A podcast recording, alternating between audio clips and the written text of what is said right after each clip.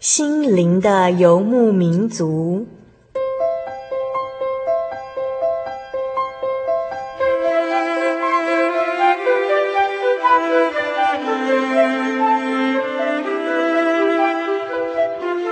在这个谁都不管谁的后现代社会里，每个人的心灵都是游牧民族。成长的过程就是寻找的过程。每一颗漂泊的心灵，其实都在寻找生命的绿洲。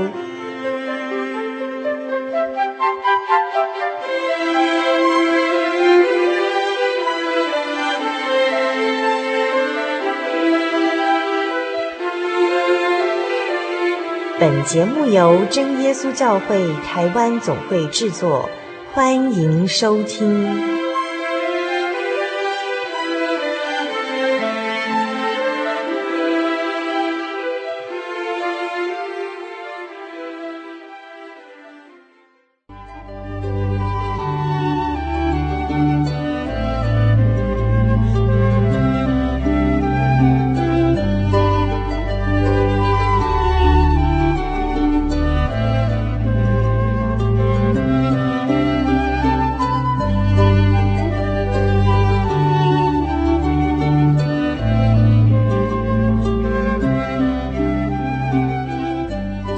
嗨，心灵的游牧民族朋友，您今年的春节过得如何呢？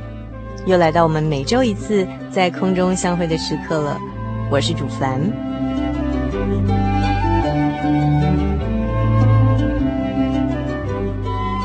在今天节目的开始，主凡要先来回复几个听友的来信哦。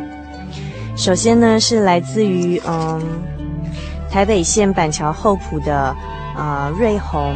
那瑞红来信说：“哈利路亚，你们大家好。每天有空，我都会放《心灵的游牧民族》与《粗鄙盖表》打给后节目卡带来听，听了好感动哦，常常流下眼泪，得到很多的造就。感谢主耶稣这样爱我们世间人，也谢谢你们愿意为主做工。听了你们的节目，让我的生活不孤独寂寞。愿神赐福给你们。”让节目感动更多的人来信主，希望你们寄圣经函授课程给我，谢谢。期望你们为我为信主的家人代求，求神早日带领我一家人来信主。这是来自于呃台北厚朴的瑞红哦。那么我们、嗯、非常高兴收到您的来信。那在您信中所提到的，希望来来呃这个收取这个圣经函授课程，那么我们也已经呢。呃，将这个您的需求呃转交给圣经函授课程中心的人员。另外呢，我们也将在今天节目后半段带到原地的这个小单元里头，一起来为瑞红以及为瑞红还没有信主的家人一起来祷告。呃，第二封来信是来自于台中西屯的佑宗的来信哦。佑宗来信说：“呃，主持人您好，感谢主保守与你们爱心代祷，让我从病痛中复原。而目前我身心受创，仍然靠神及张老师协助。目前我仍然需要你们帮忙，将去年十一月、十二月心灵游牧民族卡带寄到何雅慧姐妹，让她信仰路上知道有神可靠。啊、” P.S. 心灵游牧民族在虎尾该转哪一个频道呢？请用书面方式告知这个何姐妹哦。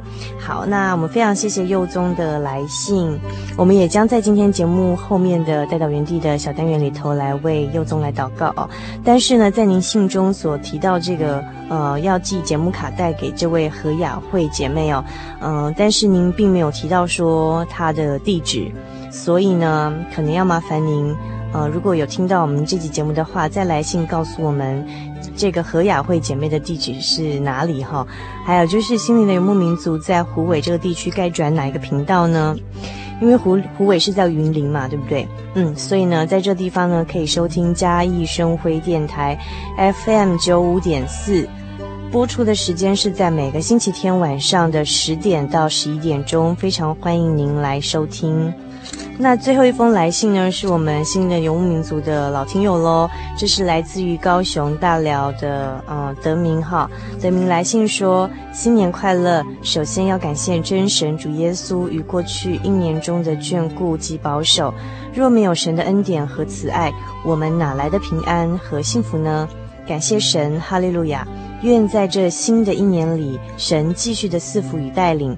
我愿完全的交托给神，无论神要我怎么做，唯愿你的旨意成就在我身上。哈利路亚，阿门。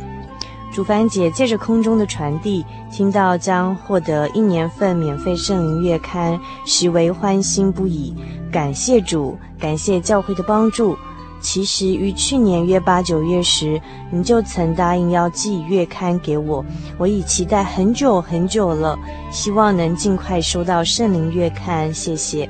也请代为向喜圣兄、淑华姐及教会的弟兄姐妹们问候，并祝福大家阖家平安。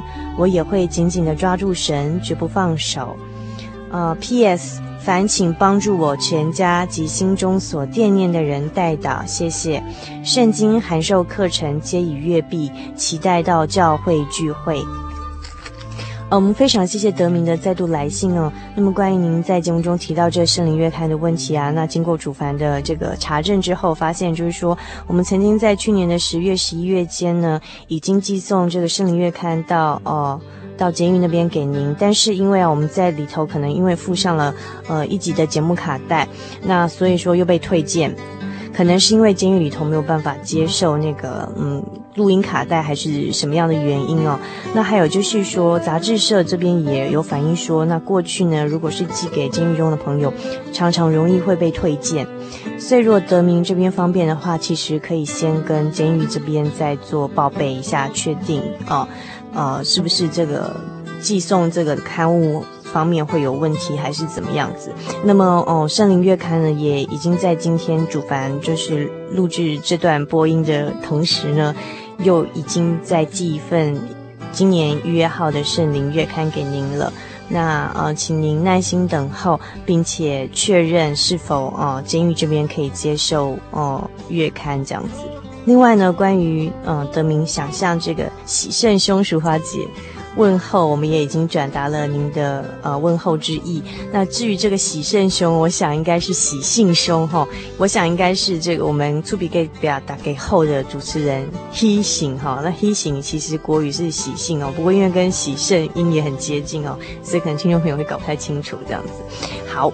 那么我们也将在啊、呃、节目后面的呃代祷园地的单元里头，为德明以及你的家人，还有你所惦念的人来代祷。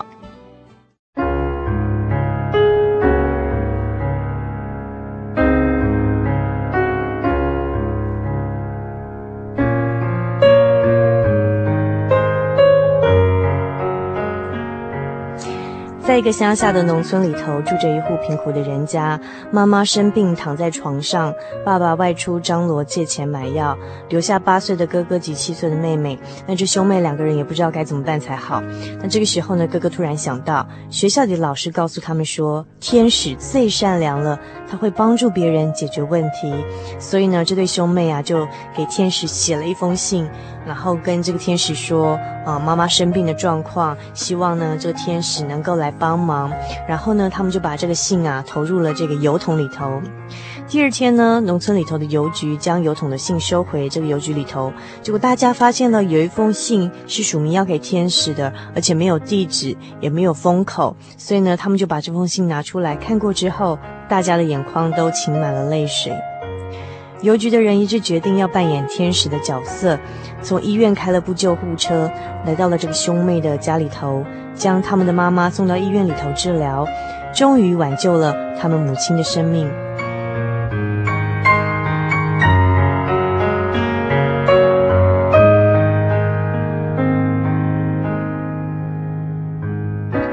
当我们问小孩说：“世上有天使吗？”小孩的答案大多是肯定的。因为他们深信，当人们有困难的时候，天使就会出现。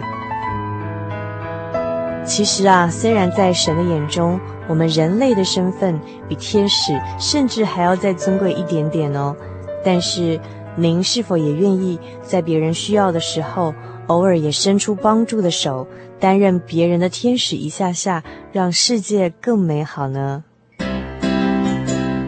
欣赏这首《贴心》，这是来自心灵的游牧民族最新制作的创作诗歌专辑《美好之日》中的一首，主凡也很喜欢的一首这个诗歌。只要您来信到我们的节目当中，告诉我们这张《美好之日》创作专辑的专辑名称是什么，就有机会得到这张新专辑哦。台中邮政六十六至二十一号信箱，传真号码零四二二四三六九六八，注明“心灵的游牧民族”节目收。让我们一起来欣赏这首《贴心》，希望我们的贴心您能感受得到，也希望我们大家一起能够更贴近基督的心，让世界更美好。相信贴心，贴近神的怀里，愿基督真心在我心。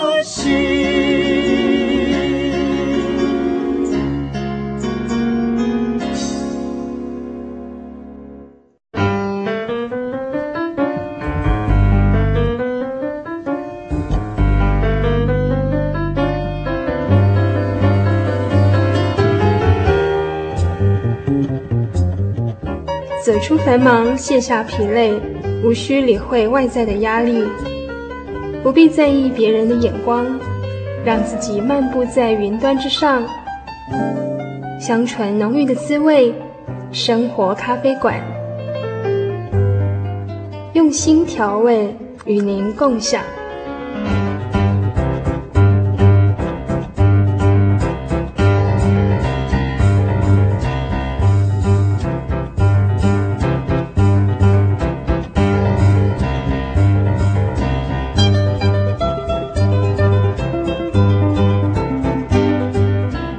心灵的游牧民族，在空中的朋友，大家好，我是主凡。我们现在要进行的单元是生活咖啡馆的单元。那么今天在这个单元里头呢，呃，主凡要邀请到的是呃两位我们节目的呃心灵的游牧民族的小听友。不过他们现在是小听友呢，已经长大了，变成大听友的。不过当初呢，他们可是在我们心灵的游牧民族陪伴下哈、度过这个联考年。但是虽然说他们现在已经长大了哦，那我们现在这个来呃介绍这两位来宾哦，一位是徐炳华。我们请炳华跟听众朋友打声招呼。Hello，我是炳华。嗯哼，好，那下一位呢是林明媚，那我们也请明媚跟听众朋友打声招呼。嗯，各位听众朋友，大家好，我是明媚。好，我们今天非常高兴邀请到秉华跟明媚到我们的节目当中来。那今天我们要跟大家讨论的主题呢是这个，呃，因为哈，我们这个二零零四年希望新的游牧民族时常环绕着这个生命教育的主题啊，跟大家一起来关怀生命哦，然后探索生命。那我们这个月号呢，呃呃，时常会讨论那个主题是一个爱的传播者，我们来谈利他情感的一个培养。那么今天我们讨论的主题是让世界更美好。那这一节节目当中呢，我们将跟听众。朋友一起来读书哦，用读书来培养气质。那可不可以告诉我们呢、啊？就是那你们现在在做什么呢？现在哦，嗯，嗯我现在还是学生，然后大四快毕业了。嗯哼，嗯，就读于哪里呢？东海大学食品科学系。嗯哼，那刚这是炳华哈，那明媚呢？我、哦、现在是读江师大特殊教育系大四，嗯、所以也是。都两位都即将面临人生的另一个转折，这样子。是啊，对，嗯，很高兴今天到我们节目当中来。那今天呢，呃，他们来到我们节目当中来，哈，要跟我们一起来读书。那今天我们要呃分享给听众朋友的三个呃书的作品呢，第一部作品是《花婆婆》，然后作者是芭芭拉库尼所写的。那这是网络上也是时常流传的，就是有人把它弄成 PowerPoint，然后在网络上流传，很多人喜欢的一个呃儿童绘本。那另外一个故事呢，等一下会请炳华给我们介绍的，叫做。旅馆的那一页，那这个作者是兰斯，那他是德国著名的小说家，那。第三本要介绍给听众朋友的另外一个呃故事是最后一片叶子，那它的作者是欧亨利，这个也是世界文坛小说作家的十杰之一哈。他是呃曾经在监狱里头做了三年的冤狱，那也是在监狱的这段时间呢，他开始创作短篇小说，那获得了非常大的回响。他擅长描写着纽约街头上平凡的芸芸众生那种平凡的小人物，从这些小人物里头刻画出人性的光辉。这三本书都有个共同点哦，都是讲一种无私的爱。利他的爱，那故事中呢，都会有一个或者是几个人物，他们扮演的是爱的传播者这样的角色。但是呢，他们是怎么样来帮助让这个世界更美好？那么他们为什么要这样子做呢？那么我们是不是先请呃哪一位来给我们介绍《花婆婆》这个故事呢？嗯，那这本书就由我来先开头哈。好，谢谢明媚。嗯，《花婆婆》这本书啊，你看到名字就知道，哎，它的主角是花婆婆。那这本书它的主角是爱丽丝哈，那她在小时候啊，她就常常坐在她的爷爷的嗯的面前，然后听爷爷说她的梦想啊，她做过哪些事情啊。那当中啊，因为她是这样，她这样听完听完爷爷嗯所说的之后，她有一个三个三个梦想，就是说第一个是要四处旅行啊，说哎爷爷我要像你一样，我要到处去玩啊，然后去增广见闻。那第二个呢，她是说那她我也要像爷爷一样住在海边。然后，那后来爷爷就说：“哦，好啊，好啊。”然后他爷爷就提醒他的第三件事情：“哦，还有第三件事情你要去做。那那件事情是什么呢？”他说：“那你就要去做一件事情，能够让世界更美好的一件事。嗯”然后，可是那时候的爱丽丝啊，她实在是不知道，不知道到底要做些什么哈。然后，所以她就把这件事情放在心上。然后，就当她长大之后，她第一件事情，她就来到了图书馆。好，就是在那边工作，那人家都会称她啊卢小姐，卢小姐。然后她也会很乐于在这样的工作岗位上，嗯，奉献她的心力啊，让人们能够更方便的阅读书籍。嗯、那第二件事情，她就想说，诶，她当初的心愿啊，她想要去，嗯，去周游列国啊，去，嗯，去旅行。所以她就，哦，好，那我我就去热带小岛啊。然后之后就去过很多地方啊，例如说沙漠啊、丛林啊、高山啊，甚至来到了东方的小国家。那也就在这个地方，他他从骆驼背上就摔下来了，然后就变说，因为他受伤，所以他必须休息。那当他休息之后，他就想说，他就想到了当初爷爷叮咛他要做的那件事情，也就是第三件事情，让世界更美好。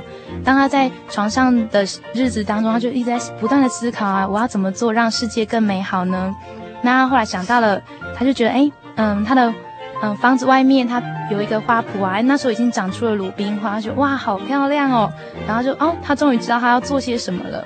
所以他从此之后，嗯，当他嗯身体好一些的时候，就出去，然后散步，边散步他就边撒下那些种子。那人家觉得，嗯，好奇怪哦，他到底在做什么呢？可他就是无视于别人的眼光，他就是一路上撒撒种子啊，然后结果。嗯，在过了过了一年，过了一段时间之后，那些鲁冰花同时之间生长了出来，哈，就变成说，一眼望过去，哇塞，好漂亮，就是各式各样的鲁冰花这样，然后就他觉得，诶，他因为这样的举动让，让他原本觉得已经很美好的世界看起来更加的美好了，那他就达成了这样的心愿。当他老了之后啊，他就将他的这样子的一个故事告诉了那些小朋友，那小朋友也就是说，诶。嗯，就说哎，因为他那时候已经年纪很老了，所以人家要称他为花婆婆，因为他种了好多好多的花哦。那小朋友就说，哎，花婆婆啊，我以后也要跟你一样哦，我也要四处去玩，然后我也要像你一样住在海边的房子，然后能够去享受这样子的嗯美好世界这样。那花婆婆就同时在叮咛他，哦，那你也要再做一件事情哦。然后小朋友说，嗯，做什么事呢？他说，做一件让世界更美好的事情。对啊，然后那个小朋友就像当初小时候的爱丽丝一样，他也是不知道他该做些什么。可是当他长大之后，他就会知道了。嗯，这样。呃，其实刚才哈还有一段就是。还有一段就是说，她有一个阶段被叫做怪婆婆，嗯，就是说她从卢小姐变成花婆婆之间呢，她开始想要让世界更美好，所以她就到处撒种子，撒花的种子。嗯、但是花还没有长出来之前，人家只看到她那个奇怪的举动，那不晓得她的动机跟结果，都叫她奇怪的怪婆婆这样。那一直到她这个。他撒的种子开花了之后，让这个到处都变得很漂亮，所以才变成花婆婆哈。嗯、那他讲的其实人生的不同阶段，像第一个阶段还是小朋友的时候叫爱丽丝，后来长大的时候叫卢小姐，那年纪再大的时候叫花婆婆，甚至在这个花婆婆之前被叫成怪婆婆。她其实也象征其实我们人的不同的阶段这样。那她从小时候就是从爷爷那边传承出来，就是教导她生涯规划跟那个。哦，就是要传播爱给世界，让世界更美好这样的观念哈。然后到他这个这个长大之后，需要做正经事来维持自己嘛。这个社会上有用的人，他选择是做一个图书馆员，是不是？然后就是呃，像刚刚明媚讲的，那他觉得这图书馆员是帮助很多人呐，哈，也是帮助人的工作。虽然说不是很很赚钱或是很大的事业这样。那到后来就是他决定就是要。要让世界更美好的时候，他想出来的这个方法是，呃，就是种漂亮的花，撒种子。但是我们有时候人也是会这样，就是当我们在实践理想的时候，但理想还没有达成，那旁边的人会觉得你的举动非常奇怪，好，就是会有一段这种阵痛期。好，就是说，哎，我们在实现理想的时候，就像耶稣他，呃，就是耶稣在世的时候啊，那他中间也是经历了一段很受争议的那种，被人家觉得，哎，也有点像是怪婆婆的这个阶段这样子哈。那那到后来就是说，他所种下这些爱的种子都开花结果之后，哎，人家说啊，好漂亮啊，所以叫她花婆婆这样子。对呢，对，那其实也是，呃，他这边故事是用撒种子。跟种花来比喻说理想的实践，其实其实有时候它象征的也是那种无形的爱的种子，不见得是要像花婆婆一样到处种鲁冰花。有时候我们做的一些善事，或是帮助世界更美好的事情，是无形的爱的种子，撒在别人的心田里哦。那假以时日，它也是可以开花结果，也是让世界更美好。这样，明媚介绍花婆婆这个故事，我想你自己本身应该蛮喜欢的，对不对？嗯嗯，你为什么喜欢这个故事，想把它介绍给听众朋友呢？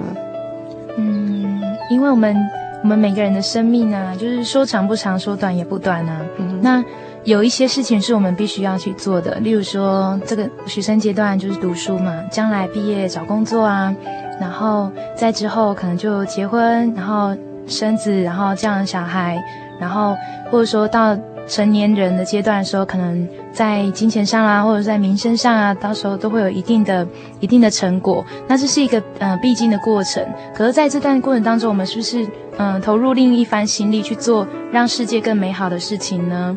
因为像这件事情，其实如果说不说的话，其实大多数时候我们会会忘记。嗯，好。然后我是觉得说，哎，花不花就是借着这样子的故事来提醒我们，哎，我们如何。嗯，做一件让世界更美好的事，来发挥我们生命的价值。嗯哼，我觉得这一点是很好的。这样，嗯、那明媚有觉得，你觉得你这生当中有想过说，以后可能借由做什么事情可以让世界更美好吗？有想过这样的问题吗？嗯，我觉得我的影响力并不是很大啦，因为我自以为是一个很平凡的人。嗯、可是，在小时候会有一个小小的心愿，因为。因为在我成长过程当中，其实老师给我的影响力很大。嗯、那因为接受了这样子的一个嗯一个付出，那也就是让我会有一种，呃，一种，嗯，想要做出另一番回馈的事情，就是，哎，我将来我也要当一个好老师，嗯、来引导，引导像我一样的学生，这样，嗯、对啊，因为我觉得这样子的角色是很有意义的。虽然说一个老师的影响力并不大，嗯、可是就是。嗯，就是还是有一定的影响力啦，嗯、我觉得。嗯嗯嗯，就虽然看起来不是像说，哎，舞台上或媒体上这种光鲜亮丽、影响很多很多人那种大人物，嗯、可是其实老师，呃，很多的大人物也都是背后有老师去很多的老师指导教导他们出来的这样子。嗯、那所以所以明媚想到的是说，希望就是借由当老师这样的工作，在一个岗位上，那你可以传播很多。就是说，也是帮助更多的学生这样子，像就像以前你的老师曾经帮助过你，让你的呃人生有很多的启迪啊，这样子。嗯嗯嗯。那秉华呢？嗯，其实我比较没有说像明媚这样有一个很明确的一个志向。那我会觉得说，其实跟明媚一样，我觉得我是一个平凡的人，我能做的东西其实并不多。嗯。那我会觉得说，我可以从我生活上做起。嗯，其实平常我们举手之劳有很多很多小小的事情，可是就是会让他觉得很温暖。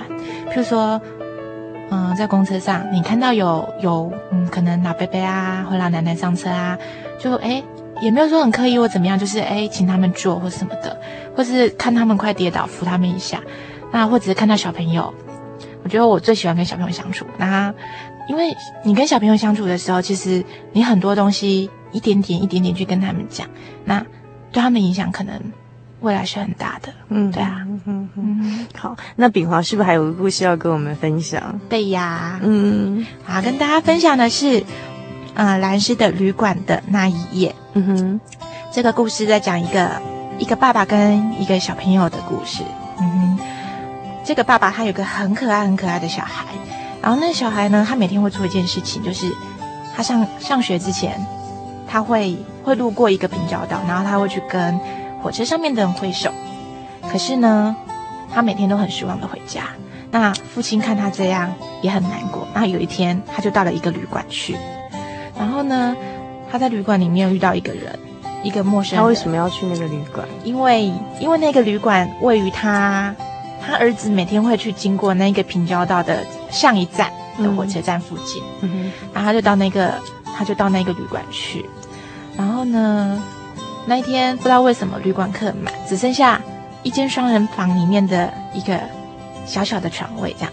然后他就好吧，也是不得已，那他就也是住到那那间房间里面去。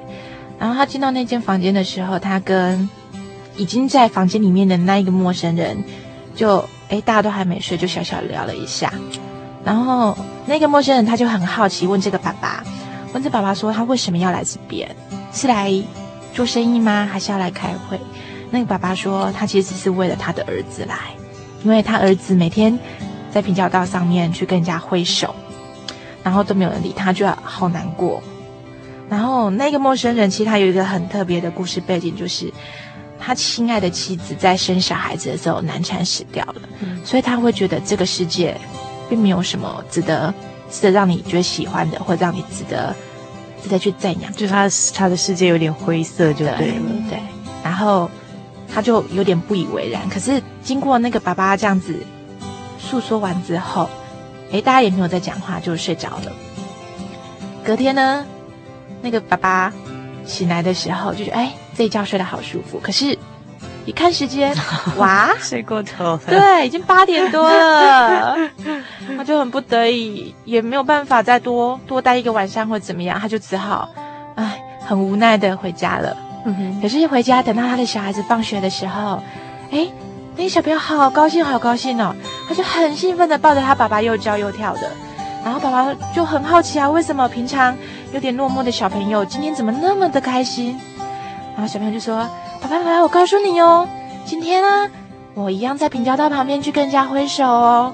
然后今天有人跟我挥手，哎，有一个人，他一直跟我挥手，挥到我看不见他。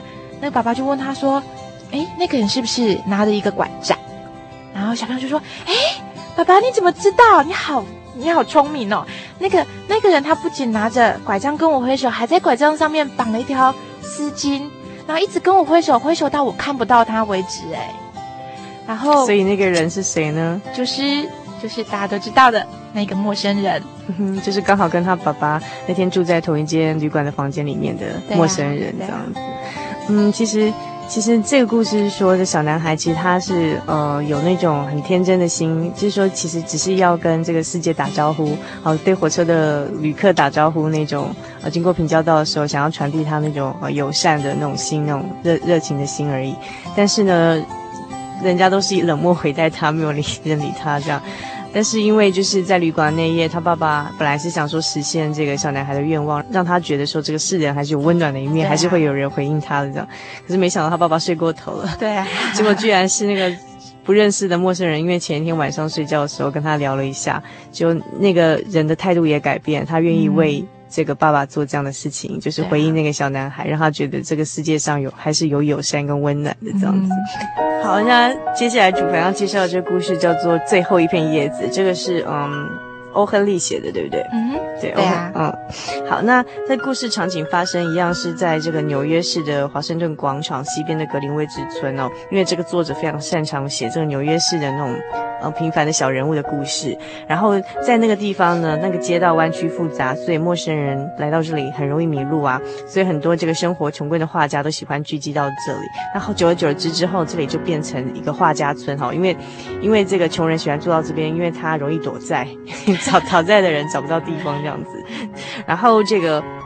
有一年冬天，这里流行流行性肺炎，就像我们这个之前那个 SARS 的状况一样啊。那他们那时候流行这个流行性肺炎呢，就很多人病倒，而且死掉了。那这当中呢，有两个女画家，那乔乔跟苏苏，那他们两个呢合租一间房子，为了省钱。可是其中那个乔乔染上了肺病，然后苏苏很尽心尽力的照顾她。但是我们知道啊，这个流行性的肺病很容易就是很容易，就是那时候就是死亡率是非常高的。所以呢，这个医生就是跟那个苏苏说：“哎，你的朋友。”啊，乔乔啊，这个呃，可能病得很重啦，除非他自己还有求生的意志啊，不然的话应该是不行啦。然后这个苏苏呢就很担心啊，然后这个苏苏又听乔乔在那时候刚好。冬天风风雪嘛，那所以这个巧乔呢，他就看到外面的那个叶子都落了，只剩下五片叶子了。然后这个巧乔就说：“我就像那棵树树的叶子一样，当最后一片叶子离开这棵树的时候呢，我的生命一定也会随着它结束。”就是他看到那种外面萧瑟的那个树叶的景象啊，他就把自己想成说：“啊，我一定活不下去了。”这样，那他的好朋友苏苏就很担心啊，他就去跟楼楼下的老画家伯曼哦，这个伯曼也是一个穷困潦倒的老画家呢，那他一直。希望自己能够在死前画出一幅杰作哈，那那这个呃苏苏就跟他讲说啊乔乔的病情啊，然后他想说他告诉这个老画家说那个乔乔甚至想着当外面那棵树的最后一片叶子落落下的时候，也是他离开这个世间的时候这样子，然后后来到隔天的时候呢，哎所有的叶子都落光，只剩下一片叶子。在那个树上，然后苏苏看到了，就鼓励乔乔说：“哎呀，你看最后一片叶子还在那个树上，你一定会像那个最后一片叶子一样存活下来的。”然后这个乔乔就稍微鼓起了勇气说：“真的吗？”然后又过了隔天呢，就经历了一场大风雨、大风雪之后呢，哎，那片叶子还在那边呢。哦、然后对啊，很神奇哈、哦，对啊。然后结果这个呃，乔乔就因为受到那。最后一片叶子，树上最后一片叶子一直屹立不摇在那边的激励呢，他就有了求生意志，最后就病情就渐渐的好转。但是等他他病好了之后呢，这苏苏才跟他讲说，这个楼下的老画家啊已经死掉了。那他为什么会过世呢？他是得了急性肺炎。那为什么他会得了急性肺炎呢？就是在那天晚上，就是树上的五片叶子。其实被风吹掉了，隔天只剩下一片叶子那个晚上，其实是五片叶子全部都掉了。是那个老画家冒着风雨，然后在那种很寒冷的冬天里头，去为他画上了最后一片叶子，画在墙壁上。那看起来好像就是从他们家看出去，就好像是粘粘在那个树枝上。所以就是因为这样激励了乔乔能够活下来这样子。然后，所以这个等于说，呃。这个巧巧，他其实在他求生意志越来越旺盛，随着那一片最后叶子，呃，越来越相信说他有机会活下来，而真的健康了之后，他不晓得是说那是另外一个老画家在风雪中为他画上的，用他自己的生命去画上的。那啊、呃，其实这个故事我我觉得也是很好，就是说他跟前面两个故事一样，就是说故事中都是的人物都是为了要传递爱，去帮助别人，是利他的。好帮助他人的这样。然后甚至这个是甚至牺牲了自己的生命。可是对他来讲，他这生最最后的一个愿望哈，他已经年纪大，最大的愿望就是希望留下一篇画作。但是没想到他的最后这部这个杰作哈，最伟大的作品居然是画在邻家的墙壁上，然后画了一片叶子，然后这个叶子是。他的杰出在哪里呢？杰出在他鼓舞的另外一个女画家的求生的意志，让她活了下来，好成就了这样一个故事。这样，那你们喜欢这个故事吗？喜欢啊，喜欢啊。哦，那为什么喜欢？就是当伯曼他知道说巧巧她病危的时候啊，就是说，因为其实一个人生病的原因，除了来自于生理上的之外，另外一个还有在心理上的层面。如果说当一个人他生病了，可是他却缺乏求生的意志的时候，其实你再用更多的科技、更多的医药，还是无法挽回他的生命。如果当他的意志不够坚定的时候，就是例如说现在很多人他也是会想要，嗯，想要寻短啊，想要自杀。那对于一个很想要寻短的人，你即使救他无数次，他寻短的意愿还是还是依旧存在吼。那我是觉得说，像。柏曼他就嗯，他很伟大的一点是说，嗯，他为了要鼓舞这么一个意志消沉的一个一个画家，一个女孩，他愿意用自己的生命来，嗯，来换换取，对对，来换取。我觉得这是，因为他其实他一直在心中一直放着一个一个愿望，他想要画出一幅最好的画来。那最后他当他做了一个决定，是他要画那片叶子的时候，我相信他是要。要有很大的决心呐，因为，因为其实，在那个环境下，大家都知道说，哎，流行急性急性肺炎是那么的那么的严重。那他也知道说，哎，他如果不好好照顾身体，是很可能会染上风寒啊，会染上了急性肺炎而身亡。那我相信这一点他自己也知道。当他要步出那个大风雨的的门的时候，当他必须要踏出去那个环境的时候，他必然有这样的心理准备。那他。哎，他就画画下那那么一片叶子，那就结果那一天他就病倒，然后再来就身亡。嗯，我是觉得他是真的很伟大，明明知道说对自己会有影响，可是因为他这样的举动带来的价值，他看到了那个动作之后的价值，让他更有决心去做这件事情。这样，嗯，我觉得这是很难得的吧，所以嗯，就是很钦佩他这样子，对啊。对，然后，嗯，其实我觉得欧亨利在写这一部小说的时候，他有一个很特点，其实他用画家最杰出的一部画来比喻，就是说一个人来象征说一个人生他最，呃，做的最伟大的一件事情。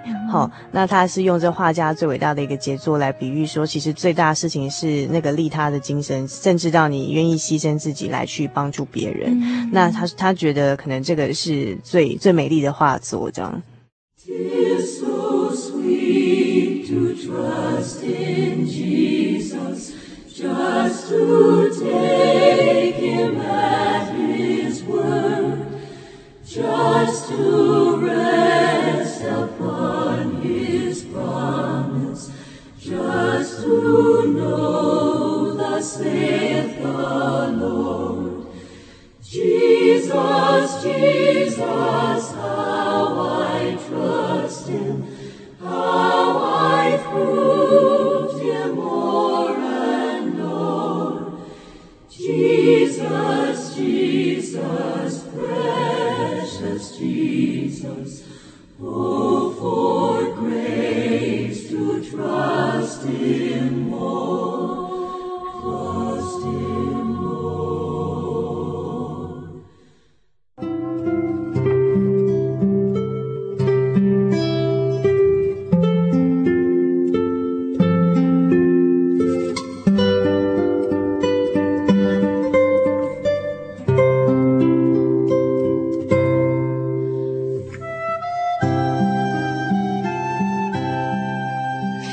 您现在收听的是《心灵的游牧民族》节目，我是主凡。我们现在进行的单元是生活咖啡馆。今天呢，到我们生活咖啡馆单元里头，跟我们啊一起，嗯，用绘本跟故事来跟我们听众朋友谈心的是小听友长大的大听友。呃，炳华跟明媚哈，那刚才我们分别跟大家分享了三个故事：花婆婆、旅馆的那一夜，以及这个呃最后一片叶子。这三个故事都有个共同点，就是故事中的人物呢，他们其实是爱的传播者，然后他们呃的利他精神，就是让他们愿意去帮助这个世界更美好，而不计较说你牺牲了多少东西。那到最后一个人物，他甚至牺牲了他自己的生命哦，来鼓舞另外一个人的生命，这样子。那其实这个精神是很符合我们。就是圣经对我们人的教导啊，就是说，哦，像菲利比书第二章的第四节说到，我们个人不要单顾自己的事，也要顾别人的事。其实这就是一种利他情怀的一个培养，因为其实。呃，天国就是这样子，天国的人就是彼此顾念彼此，然后是彼此相爱的。所以呢，很可惜，就是说，并不是世上的每个人都可以进天国，因为如果这个世界上的每个人都进天国，那 那那个世界也会跟现在的世界一样的，一样有罪恶、有黑暗啊，那不是真的天国，因为天国是只有，就是说，当然。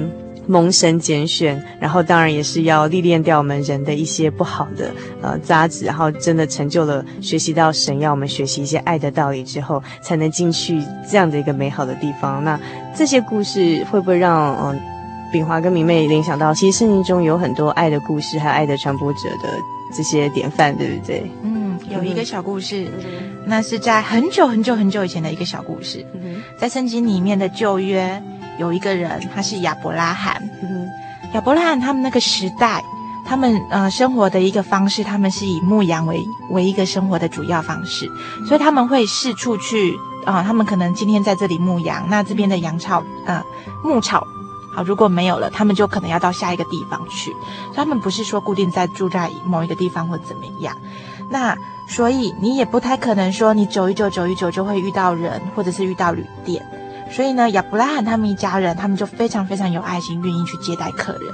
啊，就有一天呢、就有三个人在呃在旷野里面这样走着走着去，可能旅行或者要经商吧。他们就走走走到亚伯拉罕住的地方，然后呢，亚伯拉罕就拿出他最常做的事，就是接待客旅。他就把他们哎邀请他们到他们家来休息一下，因为。嗯，他们可能如果错过他们家了，可能下一站他们会遇到有人住的地方，不晓得在哪里，这样，所以他就把他们接到家里，然后很有爱心、很有爱心的教他们吃，教他们住，然后，呃，拿出最好的、最好的东西去招待他们。然后呢，啊、从圣经这个故事后来，我们知道说，那三个客人其实不是别人，他们是，嗯、呃，我们在天上的神跟天使。所以亚伯拉罕本来只是好心要接待一个经过的需要的一些客旅这样子，然后没想到不知不觉中就接待了天使。其实接待了天使神派来的使者，也就是接待了神本身这样子。对啊，嗯嗯然后我就觉得，哎，其实，嗯，有一些小小的事情，可能是我们做了不知觉，或者是我们觉得，哎，只是我们该做的事，但是，嗯。其实这就是主耶稣要交代我们做的功课吧。嗯哼哼哼，对啊，嗯，主耶稣曾经他交代我们一件事情，他说，啊、呃，我要是给你们一条新的命令，乃是要叫你们彼此相爱。这是我们最简单的一个可以去表现出我们爱神的一个方式吧。嗯哼哼哼，就是彼此相爱。对呀，嗯嗯，这也是，呃，主耶稣曾经给我们的呃一个勉励，也是给我们的一条命令，这样子哈，这就是要彼此相爱。那明媚这边呢，就是像我们讨论这个刚才哈，我们分享了这三个短篇的故事啊，然后也讲到就是说爱的道理，还有就爱的传播，怎么样让世界更美好。而这样的爱不是自私的爱，只爱我们身边的人，而是爱甚至更多需要帮助的人，这样子。那这个会让你想到这个圣经中的哪些？就是圣经中很多这样的例子吗？你会想以哪个故事来跟听众朋友分享？嗯，我要讲的是，就是在主耶稣他被钉十字架之前。在，嗯、呃，他就为门徒洗脚的故事，嗯，也就是说，嗯、呃，主耶稣他其实是他在世上的，嗯、呃，一切的作为啊，其实是作为我们基督徒的一个很好的榜样。嗯、那当他当他知道说，在不久之后他要被他，嗯、呃，其中一个门徒犹大所卖，他即使知道了，可是他还是一样，就是非常的。嗯，非常的卑微，就是以非常卑微的身份，然后就为门徒洗脚。嗯、那在为门徒洗脚之前呢、啊，嗯，彼得他就他就非常的紧张，他就说：“哎，嗯，就说夫子啊，你万呃，你永不可洗我的脚。”他说：“哎，你绝对不可以洗我的脚，因为他觉得，嗯，老师这么尊贵的身份，怎么可以来为门徒洗这嗯这样子卑贱的脚呢？他觉得，就是身体，就是人身体里头最最卑贱的一个部分，因为我们都要，因为他们那时候，他们可能他们穿的鞋子啊，可能都会沾满了很多的尘沙，或者是，嗯，就其实即使说到现在我们有穿袜子啦，可是还是最感觉上还是很不卫生啊。那你看哦，那你看哦，那为什么那个时候？主耶稣愿意为他们洗脚呢？那对门徒来来讲，他当然觉得，哎，这是对他们很大的一个震撼。他觉得，哎，老师居然愿意为他们洗脚。那其实主耶稣他，嗯，他为他们洗脚当中也包含了犹大哦。他即使知道说，哎，你将来要卖我，你将来要出卖我，我将来因为你出卖我，所以我必须要必须要被钉十字架。他其实都知道，可他还是一样以一个非常柔软的心来为他，就是为他洗脚。这样我觉得这这样的榜样。嗯，在我来看是非常印象非常的深刻啦，因为其实主耶稣他在他在嗯升天以前，他交代门徒啊有两件事情。第一件事情就是说，嗯，他就跟彼得说，哎，你要喂养我的小羊。那第二件事情说，哎，你要你要往普天下去传福音。那他这样子的交代，其实。门徒要不要听？其实是，嗯，就是那要看门徒到底有没有在听啊。就像我们老师跟学生讲的话，他不见得都会听啊，可能左耳进右耳出啊。可是，在那之前，他为了门徒做了这样子的一个举动，我相信这样子的感动是常存在于学生的心中。嗯、那也就是在门徒当中，他他有一个非常嗯非常大的动力，也就是来自于嗯主耶稣对他们的爱。他说：“哎，主耶稣对我们是这么的好，甚至都愿意。”愿意放下身段来帮我们洗脚了，那我们怎么可以不做到他对我们的交代呢？嗯、所以我觉得，就回到我们的主题来讲，是爱的传播者嘛。那你爱的传播者，你不断的付出，你总是会有力量枯竭的时候。那爱的传播者的动力来源在于哪里呢？在我们而言，我们是我是觉得说。这样的动力来源是来自于神的爱，这是我要说的。嗯嗯，所以这个刚才这个呃，明媚是用这个嗯、呃，主耶稣替他的十二个使徒洗脚的例子哈，其实他是他们的老师，而且是最尊贵的老师。他其实天上神道成肉身，对不对哈？嗯、所以他其实拥有最尊贵的身份这样子。那但是他愿意舍去他这种尊贵的身份，而去帮他的门徒一一的洗脚，然后甚至连其中一个就是刚刚明媚讲，他觉得。最印象最深刻是连犹大，他知道这个犹大已经要出卖他，用三十块钱把他卖给犹太人这样子。但是呢，他知道他要做出这样的行为，就是背叛他的行为。但是他仍然就是谦卑下来，用这种爱心，就是对他也是像对其他的人一样，就是说你即将对我不义，但是我对你还是很仁爱这样。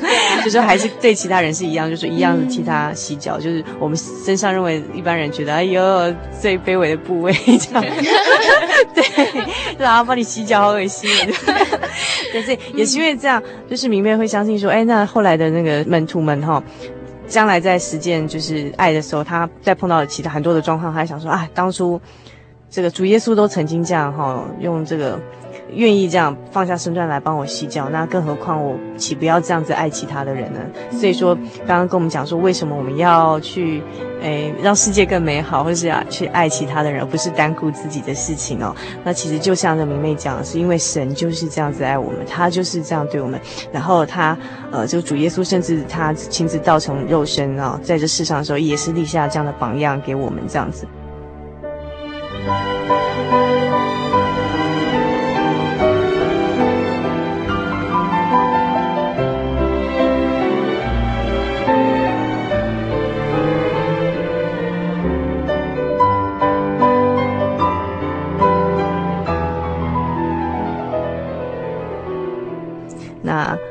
在这个单元结束之前，是不是秉华跟明媚还有呃，用最后的简短的一句话跟听众朋友们做分享呢？啊，那我先说好了哈。嗯嗯嗯，我记得以前就是我心情很低落的时候啊，有就是身边有很多同龄的关怀。那其中有一次我收到了小卡，那句话让我印象非常的深刻哦。它是记载在约翰一书的第四章的第十九节。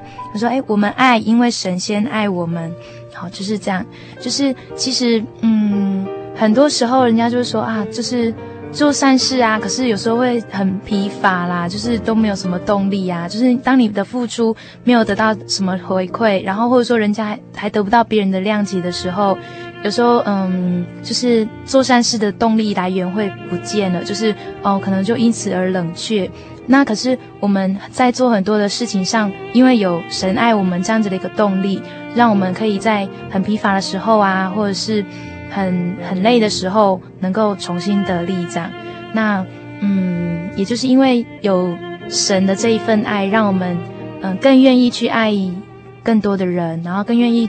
嗯，付出自己的一分心力在这个社会上，嗯哼，这是我的感想，嗯哼，跟听众朋友们的分享，嗯，那秉华呢？嗯，我觉得我们可以用爱人的方式回馈给，嗯，白白赐给我们这么多恩典的神，嗯，这是我觉得，呃，看完这三个故事的感想，也是我觉得，呃，一直到现在自己。呃，在生活上遇到一些事情的一个感想，因为，呃，在生命中有什么东西是值得我们去做的？其实有很多啦，只是其中一一项，我觉得，哎，多多去关怀你周遭的人，对啊，嗯，好，所以。个人不要单顾自己的事，也要顾别人的事。如果你喜欢我们今天的这期节目，欢迎来信索取我们这期的节目卡带。来信请寄到台中邮政六十六至二十一号信箱，传真号码零四二二四三六九六八，注明“心灵的游牧民族”节目收。如果呢，你还希望有机会可以得到我们最新制作的《美好之日》创作诗歌专辑的话呢，那么也欢迎注明，呃，告诉我们这张专辑的名称叫做什么，你就有机会获得它哦。赶快来信！那今天非常谢谢明媚跟炳华来到我们节目当中，希望下次有机会再来节目中给我们做更多的读书分享，好吗？嗯，只要有机会的话喽，语带保留哦。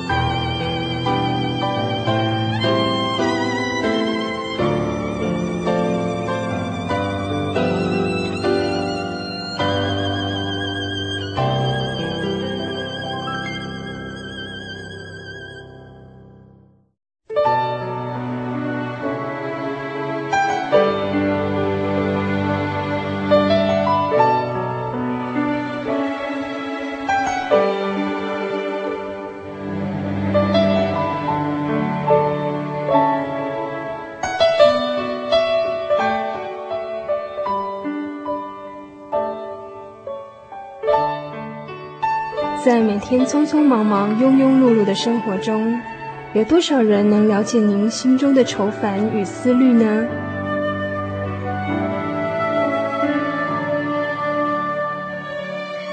有个朋友能真正的了解您，他也愿意担当您的忧愁，让我们一同举起祷告的手。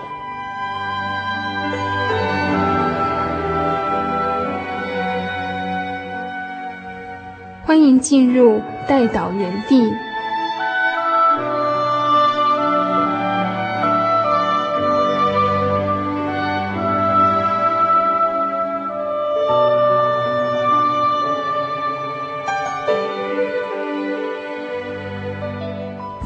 在今天节目的后半段，主凡要和大家一起来做个简短的祷告。不管您过去一年有什么美丽或者心碎的回忆。对新的一年又有什么样的想望或者是祈求，都让我们一起放在祷告中，交托给我们的主耶稣，愿他帮助我们做个合神心意的人，发出神所喜悦的祷告。奉主耶稣圣名祷告，慈爱的天父，透过空中的您所赐给我们这美妙的电波，我们心灵的游牧民族要和所有的听众朋友一起。来向您祷告，我们感谢您，赞美您，愿您的国降临，愿你的旨意行在地上，如同行在天上。求您来到我们当中，聆听我们的祈求。在我们的听众朋友当中啊，有一位叫做瑞红的听友，他的家人还没有领受您的救恩。神啊，求你感动带领瑞红的家人，因为瑞红非常关心他的家人的信仰，使他们能够早日的归向您。也求您赐给瑞红坚定的信心与智慧，让瑞红在你的带领下，能够有能力去引导他的家人来信主。也享受在主名里面的美妙恩典。在我们的听众朋友当中，有些是监狱的朋友，主啊，感谢您，让我们知道透过这天空的电波，在我们身体走不到的地方，仍藏有您的子民，等候您的救恩。请祝福我们的德明，还有其他几位在监狱中的朋友，他们虽然在监狱中，但反而因此有时间思想神您的道理。聆听您的话语，神啊，愿你凭着您的旨意来带领这些迷路的小羊，让他们早日走上有您陪伴的人生正路。也求您纪念帮助德明的全家人，以及德明心中所惦念的这些朋友，让他们每一天都有神的恩典陪伴。另外，也求您怜悯帮助我们的听友佑宗。他虽然从病痛中复原，但目前仍身心受创，急需要您安慰他的软弱。还有他的朋友雅慧，也需要确实感受到，在信仰的道路上有神您坚实可靠的膀臂供我们依靠。主啊，嗯，求您祝福并带领其他虽然没有来信，但是一样仰望您的救恩的听众朋友。这当中有的是面对入学考试压力的应考生。有的是正走在人生十字路口上的彷徨之人，有的是遭遇身体病痛与患难的朋友，也有平安顺遂，但是仰望你的救恩之人。求您眷顾带领，引领着更多的人走向您。在迎向新的一年的时刻里，希望我们都得着来自于您的爱心与实践爱心的智慧，让我们做个不单顾自己的事。也顾念他人之事，让主爱传出去，让世界更美好的人，这样人就都看出我们真是神您的子女了。我们这样的祷告祈求，希望能蒙神您的悦纳，愿一切的事情都照主您的旨意成全。阿门。